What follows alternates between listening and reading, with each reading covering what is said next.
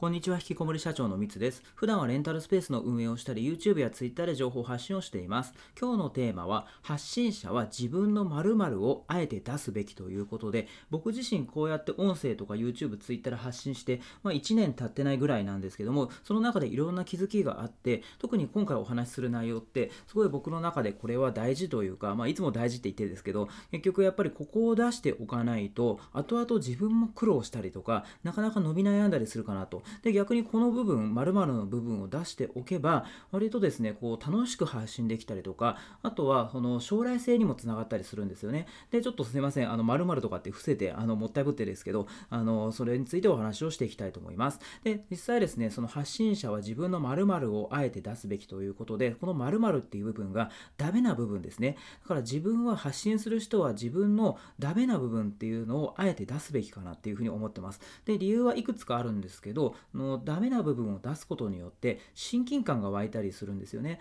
で結局やっぱりね、その僕も発信してて、こう、かっこつけたいというか、やっぱいい部分を見せたいとかっていうふうに思うこととかもやっぱあるんですよね。でも、この、そればっかり、まあもちろんその、うまく自分がうまくいったとか、成功した部分っていうのは、まあ、見せるっていうのはいいと思うんですけど、それだけだとやっぱり、なかなかなんかこの人はその成功者なんだな、みたいな風に思われるっていうのも、まあいいっちゃいいんですけど、でもそのうまくいってる部分もあれば、ここがダメだよ、みたいな、えー、ここはうまくいってないとか、あとは失敗したこととか、そういうことをあえて出すことによって、割とね、親近感が湧いたりするんですよね。だから僕の場合だったら、今はこのレンタルスペースの運営をこうやったりとか、あとはネットビジネスで稼げるようになったりとかっていう話はしてるんですけども、ただそれまでに、まあ、いろんな失敗してるんですよね。とにかくその僕は数年前に詐欺に遭ってしまって、で、それでもう1年のうちに3回詐欺に遭って1000万ぐらい失ったとか、で、その時あの1000万円も持ってなかったんで、借金になってしまったりとか、かあとはそのレンタルスペースじゃなくて他の事業にも手を出したりとかして、で、それでもう失敗してしまって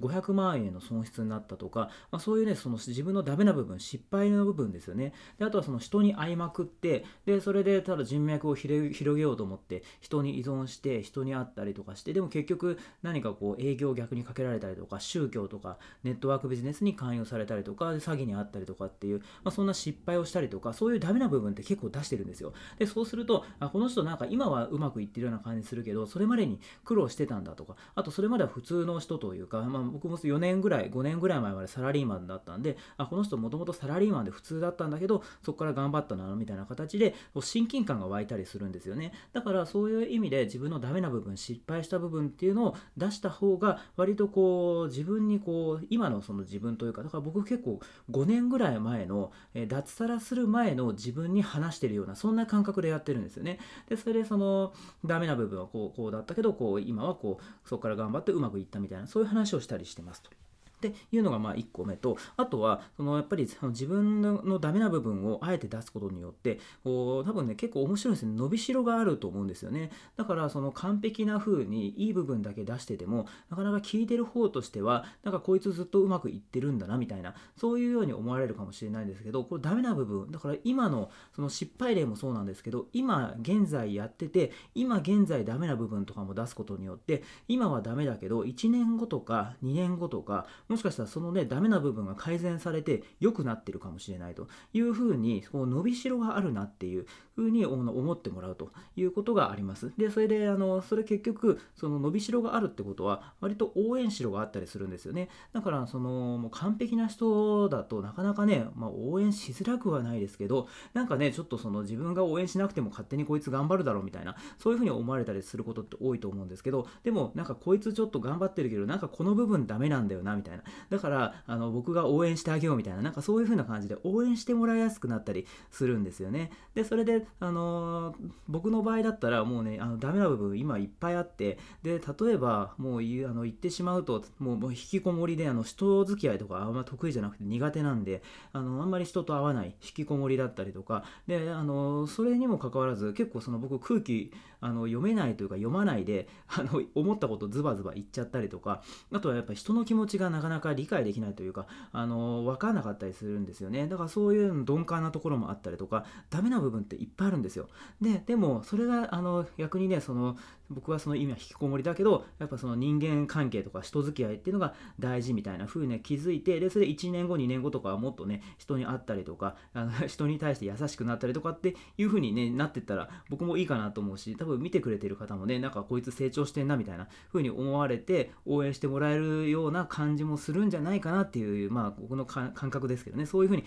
思ったりとか。であとはそのダメな部分ですよね。なんか僕は引きこもりで人付き合いとかね全然得意じゃない苦手っていうダメな部分が、まあ、最悪改善されなかったとしてもそれが結構ねキャラになったりするんですよね。だから僕の場合だったらあのツイッターとかでよくあの、まあ、引きこもり社長とかって言ってでしかもそれでその僕の性格的にはそのサイコパスなそういう気質があったりとかあとアスペルガー症候群とか ADHD とかなんかそういうねあのなんか落ち着きがないとかちょっとその団体行動が苦手とかなんか物忘れがひどいとかなんかそういうようなね僕その診断は受けてないんですけどそういうキャラというかそういう気質があるんですよね。だからそれでその人がこうなんか言いづらいけど言わないことをなんかズバッとね言ってしまったりとかなんかねそういうことをあの、まあ、ツイートしたりしていましてでそれがあのキャラになってでそれであのちょっとねそのツイッターなんかやってる人いっぱいいる中で、で、ちょっとなんかその目立つじゃないですけど、あ、こういうキャラなんだなみたいな、少しこうキャラが立つ、際立つみたいなことで、あの、フォロワーが増えたりとか、なんか見てもらって、人が増えたりとかっていうことにもなったりするので、やっぱそこはあの、いい部分だけね、その、僕はすごいんだぞみたいないい部分だけ出したとしてもなかなかキャラ作るのってよっぽど実績がないと難しいんですけどあのダメな部分をあえて出すことでキャラ作りが割と簡単にできたりする場合もあったりするのでそういう意味でもこのまあダメな部分まあそのだ本当にねなんか人に迷惑かけちゃうとかダメだと思うんですけど、まあ、その僕は引きこもりでそんなに迷惑かけてることはないかなと思うんで、まあ、そういうあのダメというかあのまあ良くはない部分そこをあの出すことによってあのこの人はこういうキャラなんだなみたいな風になってあの発信もしやすくなるかなっていう風に思ったりするのでだからそういうね、そのダメな部分を出すと、すごいね、なんか、あの、あれなんですよね、その本来の自分をさらけ出すというか、なんか、その発信する人って、結構そのなんか、ね、よくあるのが、あの、Facebook とかでも、あの、なんかどっか、あの、高級な食事をしたとか、なんか出かけたみたいな、なんかそういう華やかな部分だけ、リア充みたいな、そういうとこだけ出して、で、普段の生活はね、それ以外のところだと全然普通の地味だみたいな、なんかその自分を偽ってというか、いい部分だけ見せようと思って、で、それでなんか、あの、なんか偽ってるみたいで辛いみたいなそういう人もね結構いると思うんですけどでもそのそこをあえてダメな部分を出すことによって発信もすごい楽になるしなんかねその本来のその自分というかあの何かこうねあのこうパッとこうなんだろう自分でその 締めやらなくてもそのこう力を入れてやらなくてもこうなんだろう自然体な感じで発信ができたりするのでそういう意味でもそのダメな部分を出すっていうと本当ねあの出しちゃえば出すほど楽になるかなって感じですね。